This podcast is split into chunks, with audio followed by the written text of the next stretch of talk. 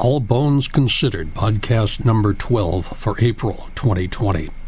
A Night at the Opera, Giuseppe Del Puente, Eleanor Mayo, Camille Del Mar, David Bispham, and Robert Carson.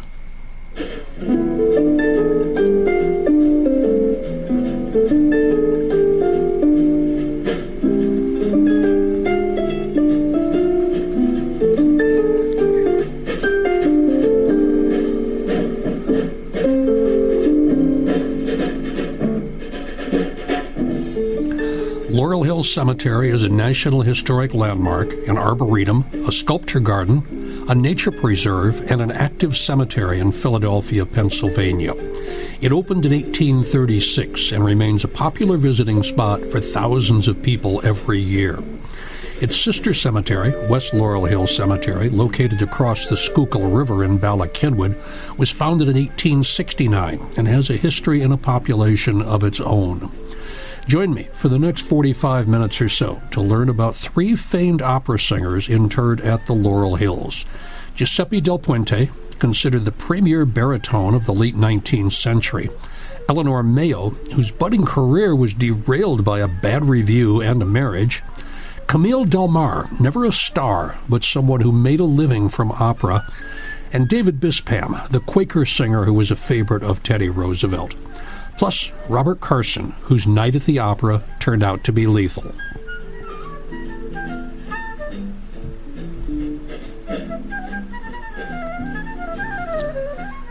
Giuseppe Del Puente was an Italian opera baritone who eventually settled in Philadelphia.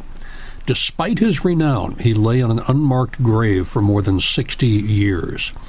Eleanor Mayo was a flash in the pan soprano who was on her way to stardom until she wasn't. Camille Del Mar was about to open at the Grand Opera House on Broad Street when a tragedy cut short her life. And David Bispham was a tenor whose ancient shellac recordings can still stir the blood. We will hear about all four in this April 2020 edition of All Bones Considered Laurel Hill Stories.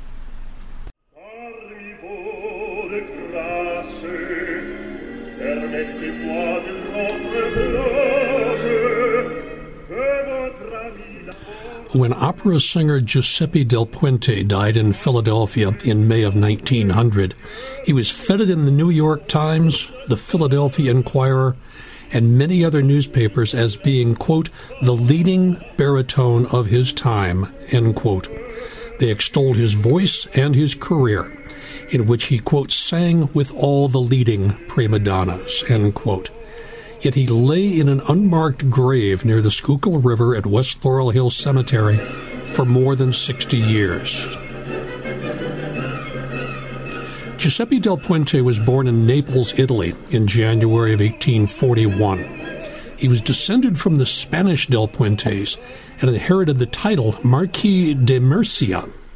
His voice attracted attention at a young age, and he was sent to the Royal Conservatorium of Naples, where he studied under the famous masters Alfonso Guercia and Domenico Scafati.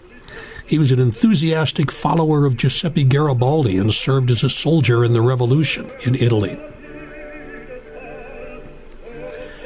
After resuming his studies, he made his debut in 1871 as a baritone at Jassy, Wallachia, Russia, in company with Italo Campanini, a celebrated tenor. His success was immediate and substantial. He was quickly engaged in the Teatro San Carlo in Naples, La Scala in Milan, the Apollo in Rome, and the Grand Italian Opera in London. Two years later, in 1873, Moravian American impresario Maurice Strakosch heard Del Puente in Rome in the role of Rigoletto and immediately engaged him for a three years visit to the United States. His first mention in the New York Times comes with an announcement of Strakosch's planned fall season on March 24, 1873. He will have two baritones, Signor Maurel, who is about to appear at Covent Garden in London, and Signor Del Puente, who has been heard in Italy and who is soon to sing at Drury Lane Theatre. His first appearance in New York on September 29, 1873, was a triumph. He appeared opposite one of the premier sopranos of the day, Mademoiselle Christine Nilsson, and earned this from the Times opera critic. Senor del Puente, who last evening had his initial hearing in this country, possesses an excellent baritone voice, which, furthermore, is under sufficient control. He is a very young man, he was 31 at the time, but is already quite at ease on the boards. Senor Del Puente at once accrued the good graces of the audience in the scenes with Violetta. Senor Del Puente, though not at the height of the prima donna, nevertheless acquitted himself exceedingly well of his task, and the honors of the second act were chiefly carried off by him. In 1883, the Metropolitan Opera was established in New York City as an alternative to the Academy of Music, which had started in 1854. That's three years before Philadelphia's Academy of Music. Opening night for the Met was October 22, 1883, with Gounod's Faust, which had been introduced in 1859. The role of Faust was played by Del Puente's old friend, Italo Campanini Giuseppe himself played Valentine.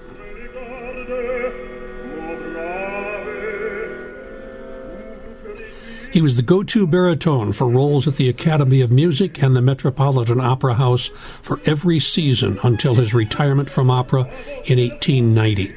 That's when he took up his residence in Philadelphia and devoted himself to teaching and concert performances. The Buffalo Inquirer said this about his career.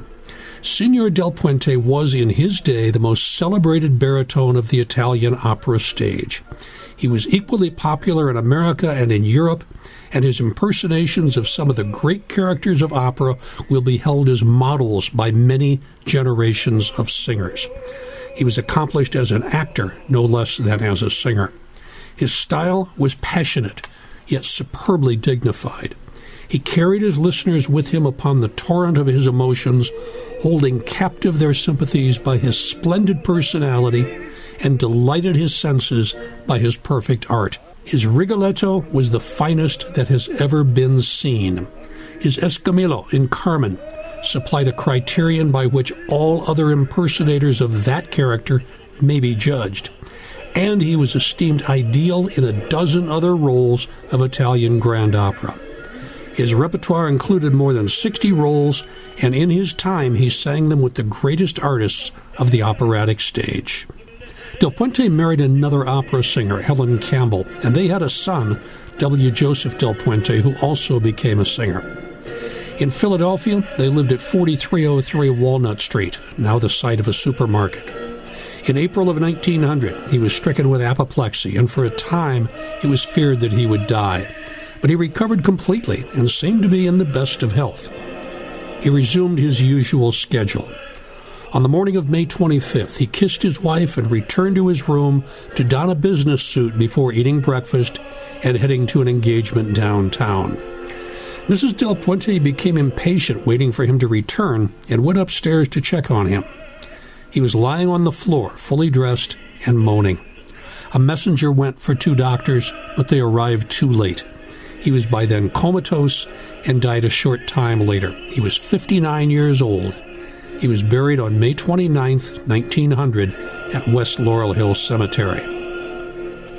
After Giuseppe's death, Helen moved to Easton, Pennsylvania, where she taught voice for many years. Helen Campbell de Puente died on January 30, 1924, in Ogdensburg, New York. She was buried in New York and Giuseppe Del Puente was apparently forgotten for more than 60 years. There was no marker at his grave in the Pencoed section, lot 525.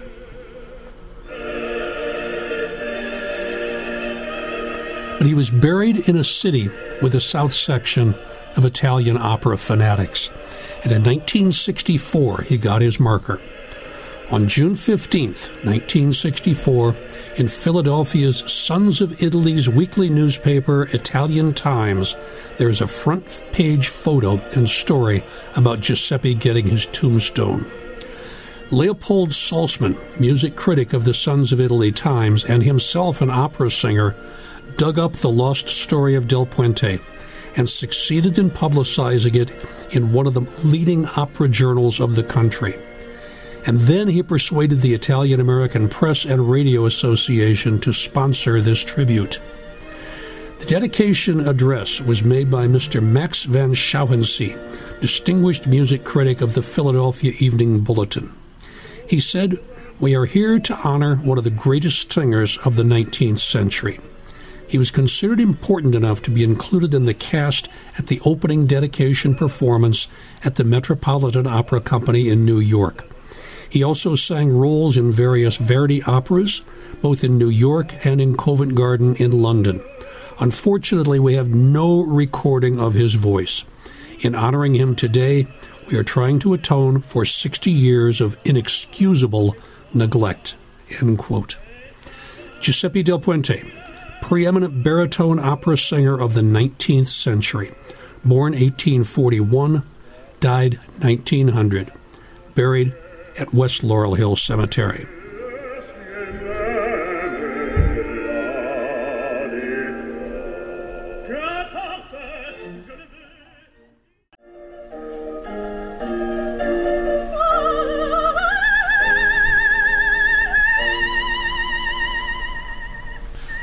Eleanor, with a final E, Nellie Mayo, was born in New York City in 1872 the daughter of Frank and Mary Bryan Mayo, and one of four children.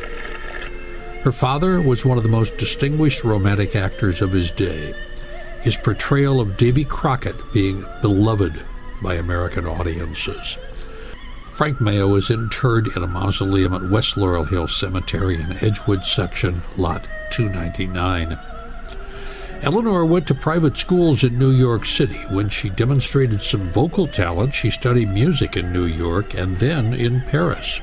Then she turned professional and dropped the final E from Eleanor. Her first appearance on the stage was as concert vocalist with the New York Symphony Orchestra, directed by Walter Damrosch, one of the founders of Carnegie Hall. Her initial reviews were promising.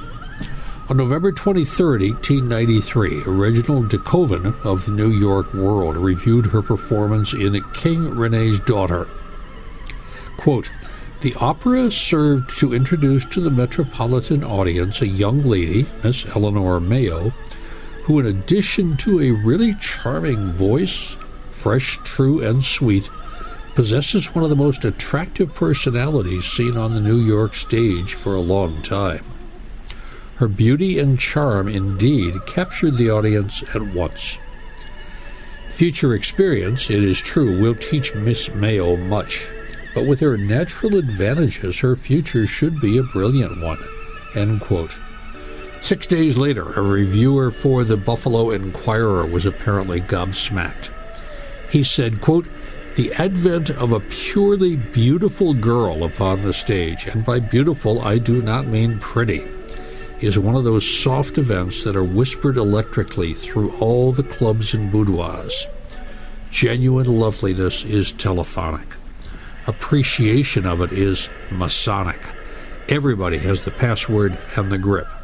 When therefore Miss Eleanor Mayo on Wednesday night turned herself on, so to speak, at Herman's Theater, there was a responsive snap in every eye, as if it had been fired by her battery.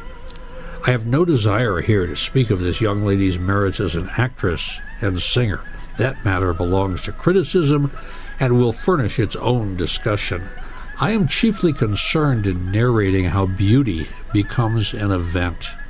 Miss Mayo appears to be a surprise in New York, and yet she has appeared here before and always with the same visual eclat. End quote. Eleanor's best known role was as Princess Bonnie in an opera of the same name. In April 1894, she appeared in the role at Chestnut Street Theater in Philadelphia. The Inquirer critic was there. Quote, when Princess Bonnie opened at the Chestnut Street Theater with Miss Eleanor Mayo in the title role, there was a good deal of curiosity on the part of the public as to who the new singer was and what she could do. It was the first attempt to put the chief role of a new opera in the hands of a singer who had never sung professionally a score of times in her whole life. it was looked on as a dangerous experiment. The knowing ones shook their heads. It wouldn't do, you know, utterly impossible. The advance notices of the new singer were looked upon as judicious puffery by a sagacious manager. Consequently, few persons expected anything more than to hear a raw singer murder the part. The disappointment of the critics is no matter of reproach to them. By all experience of the past, the experiment should have failed. That it succeeded is the highest tribute to the new cantatrice, who has leaped into popularity and has made that sensation the composer and manager, Mr. Spencer, counted on. Other glowing reviews appeared in the Elmira Star Gazette, the Grand Junction News, and the Boston Globe. Each of the critics was totally smitten by her beauty and her voice. So apparently was Colonel James Elverson Jr., general manager of the Philadelphia Inquirer and son of owner James Sr. Within mere months, Elverson and Eleanor Mayo were engaged to be married. It is possible she decided to curtail her career after receiving this review from Austin Brereton in an 1894 edition of the nationally distributed Illustrated American. I have quoted only part of the review here. Quote, I am told that she can sing well, but I know that she does not. Of acting, it is plain that she knows nothing. But one should add in fairness that Miss Mayo seldom attempts to act. Sometimes, in the course of an impassioned number, she'll extend first one arm and then the other, or if the song is of an especially emotional nature, she may extend both arms together. But beyond that, her miming rarely ventures. Her voice, in its present state of cultivation, is by no means remarkable, except for a peculiarly soothing timbre, delightful rather than delicious. She sings, though, in the manner of an untutored dilettante, utterly unfamiliar, apparently, with the rudest mechanics of singing. It is said that she has had excellent teaching, but either she has been an undocile student or else she is studiously disregarding the precepts of her masters. It may be true that she is saving her voice, as is hinted by her most partial admirers, but that does not excuse complete contempt of such rudiments as phrasing and clear enunciation. Anything more stupid, trivial, or inchoate than Princess Bonnie has seldom lingered on the boards after a fortnight's performance, a hodgepodge of puerile twaddle and pilfered tunes. But for Miss Mayo, this mere puffball of a comic opera would have promptly disappeared into oblivion. Now, carried along on the breath of her fervor, it floats serenely into the dignity of a hundred night run. Nor is this prosperous event due in any considerable degree to the splendid beauty of Miss Mayo. She is good to look at in more senses than one. A Phidian model of noble lines and fine coloring, a really delightful scheme of drawing and tinting. But her pulchritude is not of the sort to captivate the general. If then, as we have seen, the potency of her attraction lies not in her beauty, nor in her acting, of which device she is quite innocent, nor in her singing the least of all, for Miss Mayo knows nothing of the art, it must be sought in the novelty of her manner and presence. Unless I am greatly in error, the criticisms passed upon Miss Mayo during her current vogue in Philadelphia have been eulogistic practically without qualification. At any rate, it is certain that no one has ventured to tell her bluntly and with kind cruelty that she cannot sing.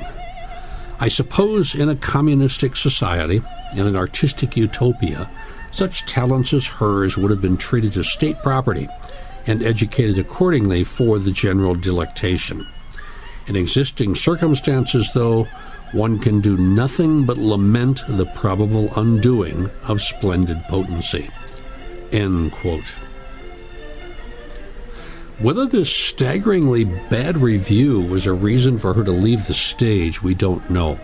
But Eleanor Mayo married James Elverson Jr. in April 1895, essentially ending her professional stage career at age 22. Eleanor Mayo almost completely vanishes from newspaper reports for the next few decades, except for an occasional appearance as a singer at fundraisers. She assumed the role of spouse of a leader of society, and she played that role very well. Her obituary says, quote, Throughout the entire period of her married life, Mrs. Elverson devoted a great deal of her energies to the work of stage welfare. During the war, she was an active worker in the interests of the Stage Women's War Relief. She was a life member of the Actors Fund of America, a director and trustee of the Charlotte Cushman Club of Philadelphia, and deeply interested in the work of the Edwin Forrest Home, 4849 Parkside Avenue. Eleanor Mayo Elverson died in her apartments in the tower of the Elverson building at the northwest corner of Broad and Callowhill at age 57 on April 8, 1929, less than three months after her husband had died in the same apartments. Although the official cause of death was pneumonia, many felt that grief was a factor, as she had not properly recovered from the death of her husband only a few months before. There is no mention of children in either obituary, and the ownership of the Philadelphia Inquirer passed on to Colonel Elverson's sister, Eleanor Elverson, also known as Mrs. Jules Paternotre. I'm sad to say that I can find no recorded examples of Eleanor's singing. The Charlotte Cushman Club disbanded in the 1990s, and its collection of American theater lore were dispersed. But she may be a perfect example of the old maxim the faster you rise, the harder you fall. Eleanor Nellie Mayo Elverson, opera singer. Born 1872, died 1929. Interred in the Elverson Mausoleum overlooking the Schuylkill River, Section T, Lot 41.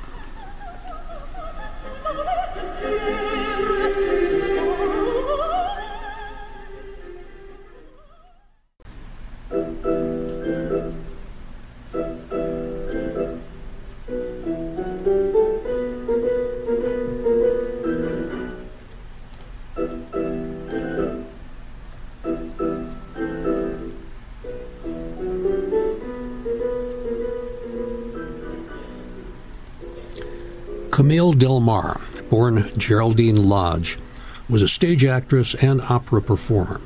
Born in 1860 in Rochester, New York. Her father was Dr. Charles Lodge of Rochester, who, although born in England, served as a battalion surgeon in the American Civil War.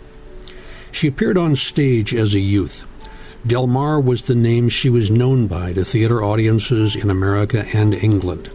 Her married name was Mrs. Richard Baker. When she was six years old, Delmar appeared with Joseph Jefferson in Rip Van Winkle at the Varieties Theater in New Orleans, Louisiana. She went to England as a child. As a teenager, she became popular in London as an actress of singing chambermaids. This was the term given soubrette roles at the time. I have found several reviews from the time. There was a summary of reviews in The Era, a London newspaper, dated 8 October 1876. Miss Camille Delmar as Ragged Jack in The Great City, Queen's Theatre, Manchester, every evening. And Ragged Jack, Miss Delmar giving a capital portraiture of a London street Arab. That's from the Manchester Examiner. There is a most animated scene in The Thieves' Kitchen, the leading spirit of which is Miss Camille Delmar as Ragged Jack. That's from the Manchester Courier. Considerable praise must be awarded to Miss Camille Delmar, who gave a very graphic and amusing embodiment of Ragged Jack. That's from Sporting Chronicle. Other reviews I found describe her beauty, her vivacity, and her petiteness. I could find no photo of her online, but fortunately, many years ago, a relative apparently sent a newspaper clipping to West Laurel Hill Cemetery, and that is where I found her picture. Delmar returned to America in 1874 with Emily Soldene for a role in a Genevieve de Brabant by Jacques Offenbach, which is what we're listening to right now. Soldene had made her reputation singing Offenbach operas. Camille played other opera bouffes and toured performing in many operas numerous of them now forgotten. Delmar was with the Frank Daniels Company for a while. Frank Albert Daniels, 1856 to 1935, was a comedian, stage actor, early black and white silent film star, and a singer. Only occasionally did Camille get a lead role. She usually found herself in the chorus or a minor role. Camille Delmar was part of the theater company performing at the Theatre Francis located in Montreal when on March 2, 1896, the company opened the play The Black Flag, which apparently featured the famed Miss Minnie Maddern, also known as Minnie Maddern Fiske. Fiske is also remembered for taking on the Theater Syndicate, a monopoly of East Coast theaters run by J. Fred Zimmerman, interred at Laurel Hill at a mausoleum on Plot Bridge 75. We will hear more about Zimmerman in a future podcast. In September 1902, Camille Delmar died in the Medico Chirurgical Hospital in Philadelphia. That was located on the north side of Cherry Street, between 17th and 18th. Cause of death was a hemorrhage following an operation for cancer. She was 41 or 42. One obituary said she was 43. The obituary in the Buffalo Inquirer notes something unusual. They say, quote, one peculiar feature connected with the death of the well-known actress was the subsequent death of her pet terrier, Billy Boy. Two and a half hours after his mistress had died, Billy Boy died also, his death being caused by grief over the death of his mistress. End quote. Camille's husband, Richard Baker, was the stage manager of the Grand Opera House at Broad and Montgomery in Philadelphia. That's not the Met, that is a separate Grand Opera House.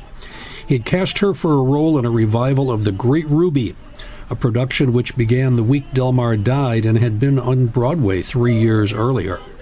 Baker remarried and is buried elsewhere. But Geraldine Lodge Baker, also known as Camille Delmar, born 1860, died September 26, 1902, is buried in an unmarked grave in Pencoed Section 304 of West Laurel Hill Cemetery.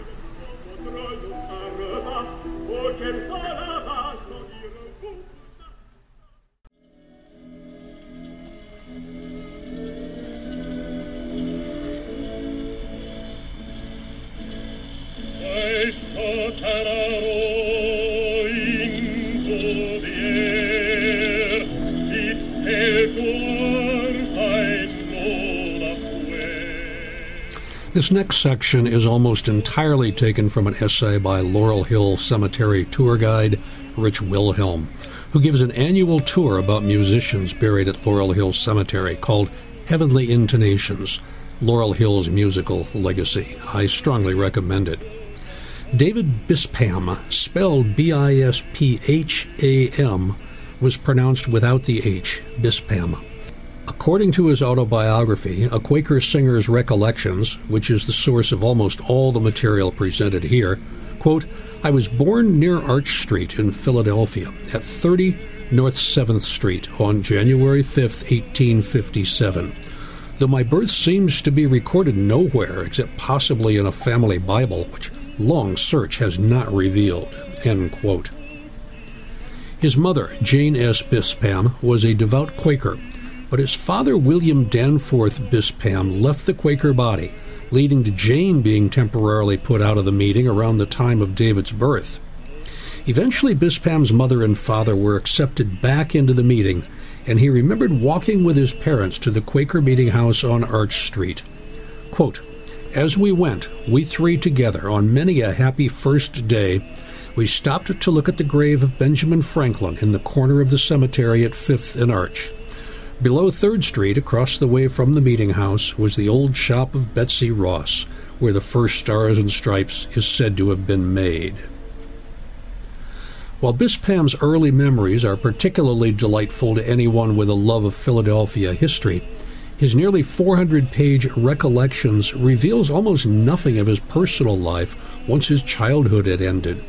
For instance, Bispham married Carolyn Russell Bispham, and they had children together, but eventually separated. Bispham does not mention his wife or any of his children, including a son who was killed as a member of England's Royal Air Corps during World War I. The ostensible reason for these omissions is that Bispam intended his book to focus strictly on his career in music, how he learned to love music, his struggles to try to build a career in the family business, and his ultimate decision to become an opera singer, despite the strenuous objections of his mother. The struggle between pursuing a practical lifestyle versus a creative one began early. When he entered Haverford College, he discovered that one of his prized possessions, a zither, was not welcome at the school.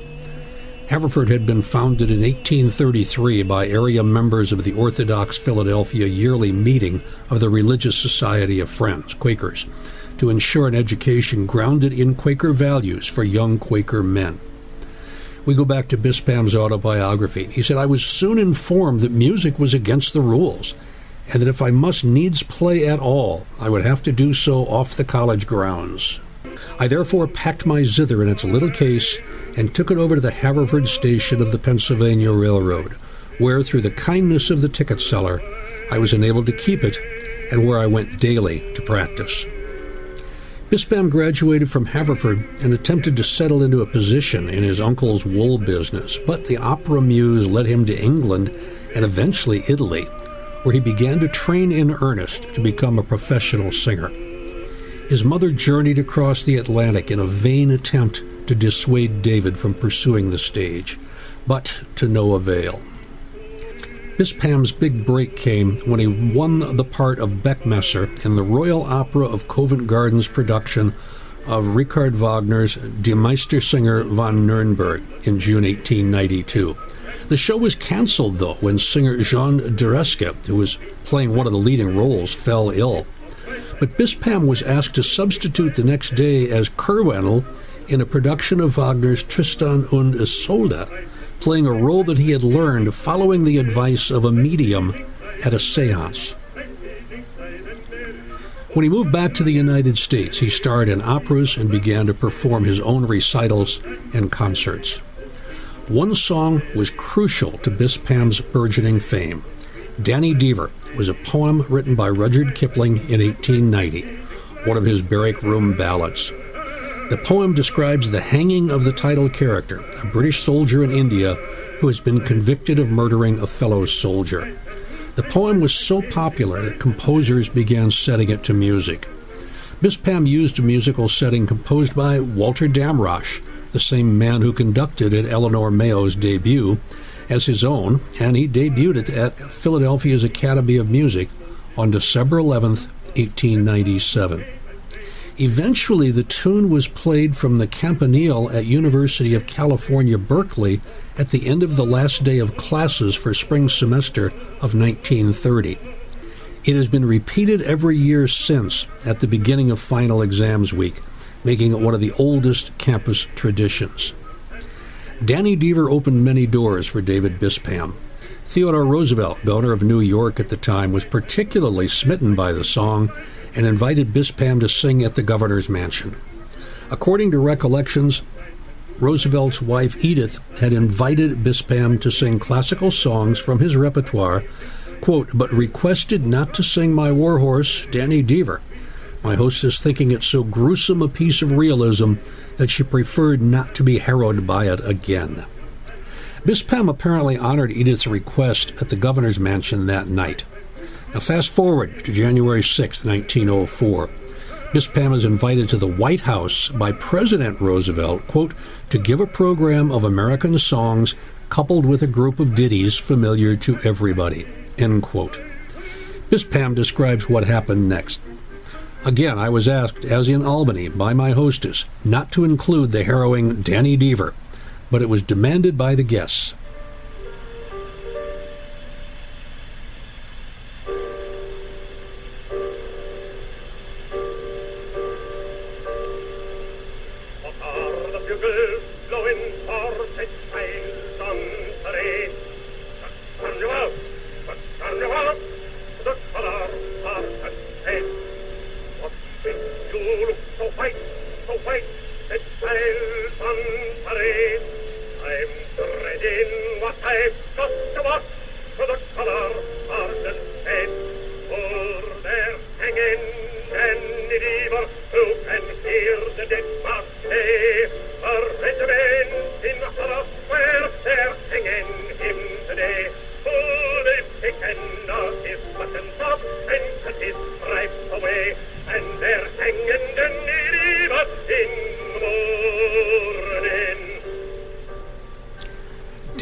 Danny conclusion brought the president upstanding to his feet, and with hands outstretched, he came forward saying, By Jove, Mr. Bispham, that was bully.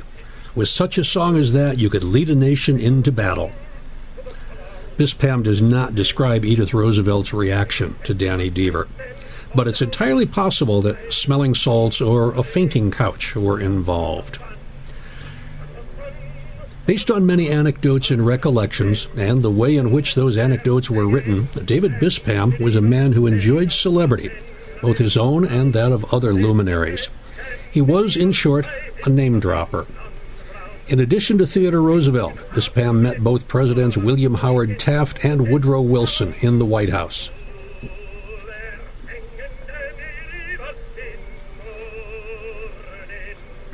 Bispham recollects that he and Wilson sang together in Wilson's office and that he advocated for music education for every American student during that White House visit.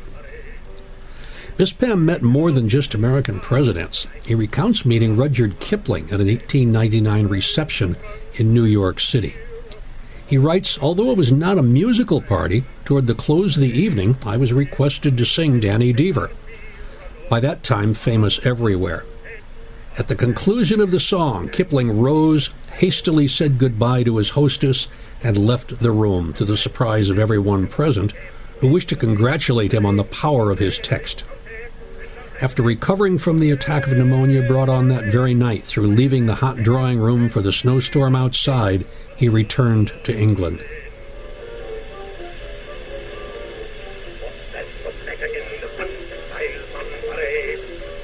Bispham was puzzled by Kipling's sudden departure. Later, he learned from a friend of Kipling's that the writer had been so powerfully affected by my rendering of the ballad that he could not trust himself to speak and had to say goodnight as quickly as possible. At which point, Kipling ran out into the snowstorm and caught pneumonia.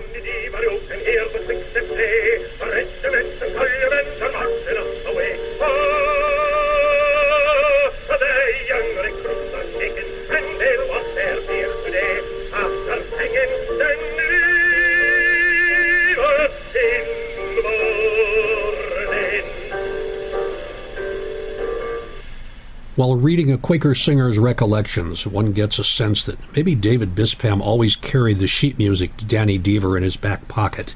You know, just in case.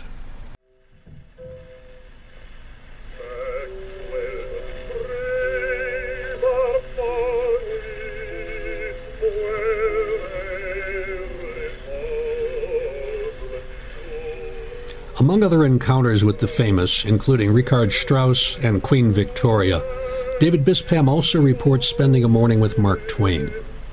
Quote, the world renowned novelist, whom I had long known, spent the morning half dressed in bed talking to me. Nothing could have been more charming than his casual conversation, as in slippers and dressing gown, he leaned on one elbow on his pillow, smoking a great pipe, and indulged in reminiscences mingled with wit and wisdom, or with sarcasm and invective against whatever was going on in the world that did not please him.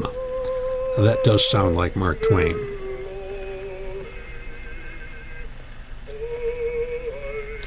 David Bispham died at his home in New York City on October 2, 1921.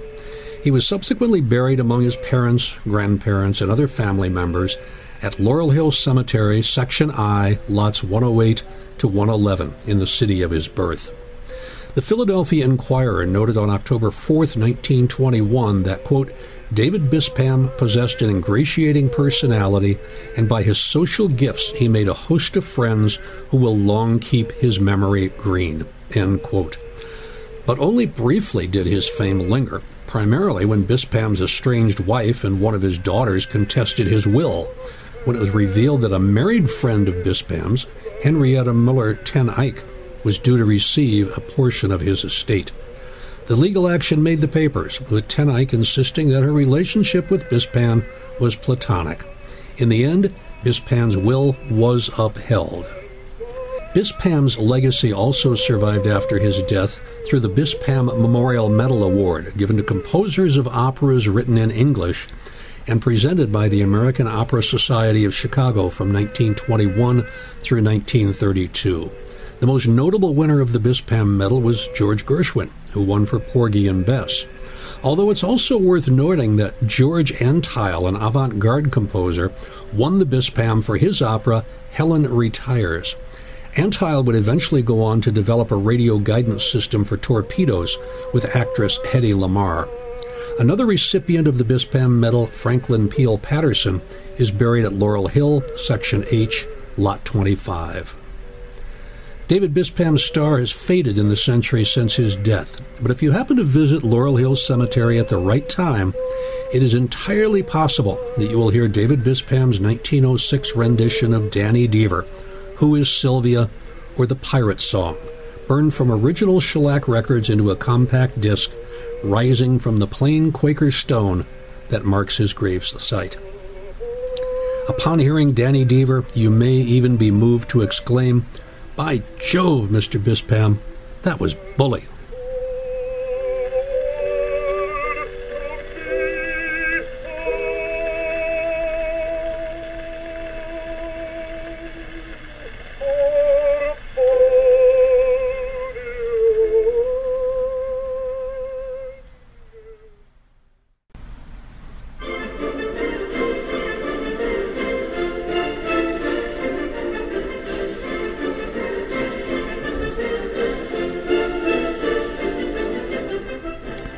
I've got one more story for you, just a couple of minutes long. It's about Robert Niedermark Carson. He had a bad heart. He knew it. His wife knew it, and especially his doctor, Harvey Shoemaker, knew it. Carson had made his fortune in the trolley car business, then known as traction. In 1907, he was quite rich, a director of the Interstate Railways Company and owner of the famous Erdenheim stock farm at Chestnut Hill. Carson suffered from organic heart disease and had been under Dr. Shoemaker's care since April 1903. But on October 15, 1907, Carson defied his doctor's orders and decided to go to the Chestnut Street Opera House. The Philadelphia Inquirer reports rather vividly what happened. This is all a quote. With a cry that could be heard throughout the Chestnut Street Opera House last night, Robert N. Carson, a prominent financier of this city, fell from his seat dead. The cry was simultaneous with the last few words of the first act of the operetta. In a moment, lights all over the house had flared up. The form of Mr. Carson, silent and still, against the seat in front of where he had been sitting with a smile of keen enjoyment a few seconds before, was disclosed. For an instant, there was a brief movement on the part of those around who rushed to the spot. Fearing that such a step might result in a panic, Mrs. Carson, wife of the dead man, together with John D. Parsons, the transit magnate, and his wife, who were sitting alongside, quickly bent over the prostrate form.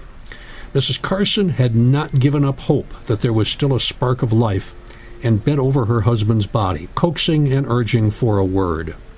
The others took their cue from her, and with ushers who had hurried to the spot, chafed the wrists of the body as though life were still there. Attendants brought water, and from the way in which the brow of the dead man was bathed, it looked as though it were an ordinary case of fainting. The audience settled back in their seats in sympathetic silence. Those about the body continued to act in the same manner during the intermission between the first and second acts. And when the lights were extinguished for the second and the orchestra had begun its lilting fanfare for the performance, two ushers, one on each side of the body, took it by the arms and carried it to the anteroom. In the meantime, the ambulance of the Pennsylvania hospital had been summoned, instructed to station itself at the corner of 11th and Chestnut rather than in front of the theater. The body of Mr. Carson was placed in this and hurried to his home in the Hamilton apartment house at 1334 Walnut Street, where Mr. Carson was the proprietor. End quote. There are other details published of his death at the opera, but the ultimate irony was the performance that Robert Carson and his wife were attending that night at 11th and Chestnut. It was the American premiere of the Franz Lehár operetta, The Merry Widow.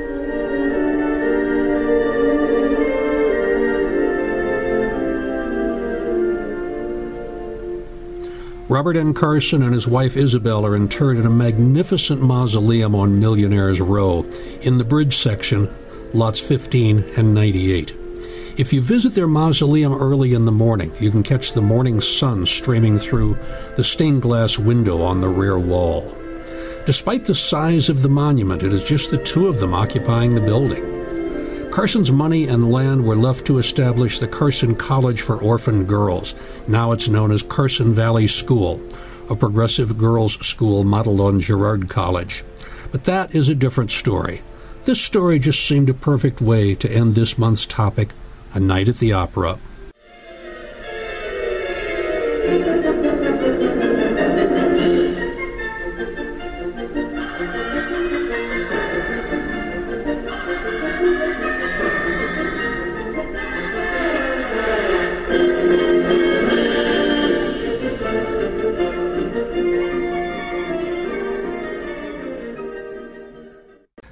Featured at the Laurel Hill Cemetery Museum at the Gatehouse on Ridge Avenue. Their legacies, the women of Laurel Hill and West Laurel Hill cemeteries, an exhibit that celebrates the achievements of 16 women buried in Laurel Hill and West Laurel Hill cemeteries. This exhibit is just one way that the Friends of Laurel Hill and West Laurel Hill cemeteries are celebrating 100 women for the 100 years since the passing of the 19th Amendment. It is on display through Thursday, December 31st, 2020, and is open to the public Monday through Friday from 8:30 a.m. to 4:30 p.m. and Saturday and Sunday from 9:30 a.m. to 4:30 p.m. The exhibit is free, but donations to the Friends of Laurel Hill and West Laurel Hill cemeteries are greatly appreciated. Next time in the May edition of All Bones Considered Laurel Hill Stories, it's On the Tube. Dave Garroway was one of television's first stars and the original host of the Today Show. His calm manner and witty conversation set the template for most hosts who followed. Anne Francine was a cabaret singer and actress who appeared with Shirley Booth, Angela Lansbury, Patti LuPone, and others on stage, and in Fellini's Juliet of the Spirits, but maybe best known for a short lived television show starring Barbara Eden and anyone who watched television in Philadelphia over the past 30 years remembers Edie Huggins and Sheila Allen Stevens.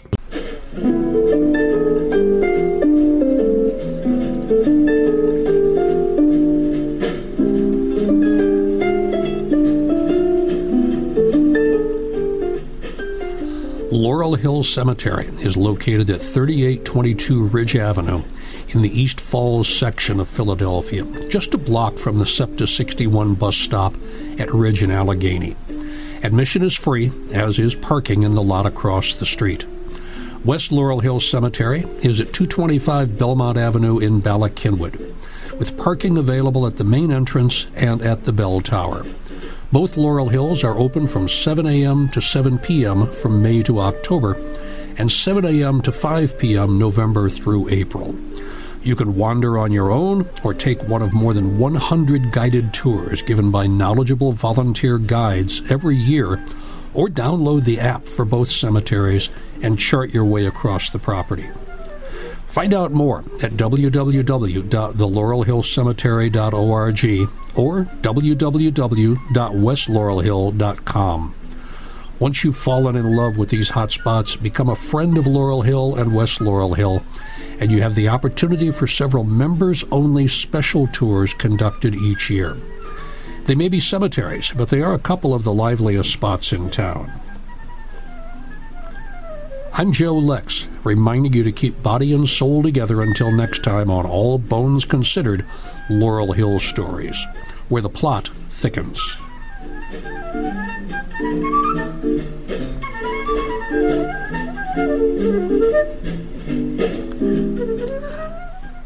Virtually everything about Giuseppe Del Puente came from contemporary newspaper articles and his obituaries. He does not even have a Wikipedia page. Eleanor Nellie Mayo Elverson's information also came from newspapers and magazine articles. The devastating review by Austin Brereton is from the Gallery of Players for the 1894 Illustrated American. You can find it online by Googling the terms Eleanor Mayo and Princess Bonnie. David Bispham was not shy about blowing his own horn. Laurel Hill tour guide Rich Wilhelm has spent many hours researching this Quaker singer and deserves credit for producing the essay upon which I base this section of the podcast. Most of the information came from Bispham's autobiography, A Quaker Singer's Recollection, published just a year before his death. Camille Delmar remains somewhat of a mystery woman, despite having dozens of positive reviews in both English and American newspapers. Her primary connection to Philadelphia is that she died here. The best obituary, I think, comes from the Buffalo Inquirer. And I think we need to get her a grave marker. Finally, Robert Carson's night at the opera was very well documented in the newspapers of the time, especially the Philadelphia Inquirer. For more on the Carson Valley School, see Philadelphia's Progressive Orphanage, the Carson Valley School, by David R. Contosta from the Pennsylvania State University Press, University Park, Pennsylvania, published in 1997. Thanks for listening.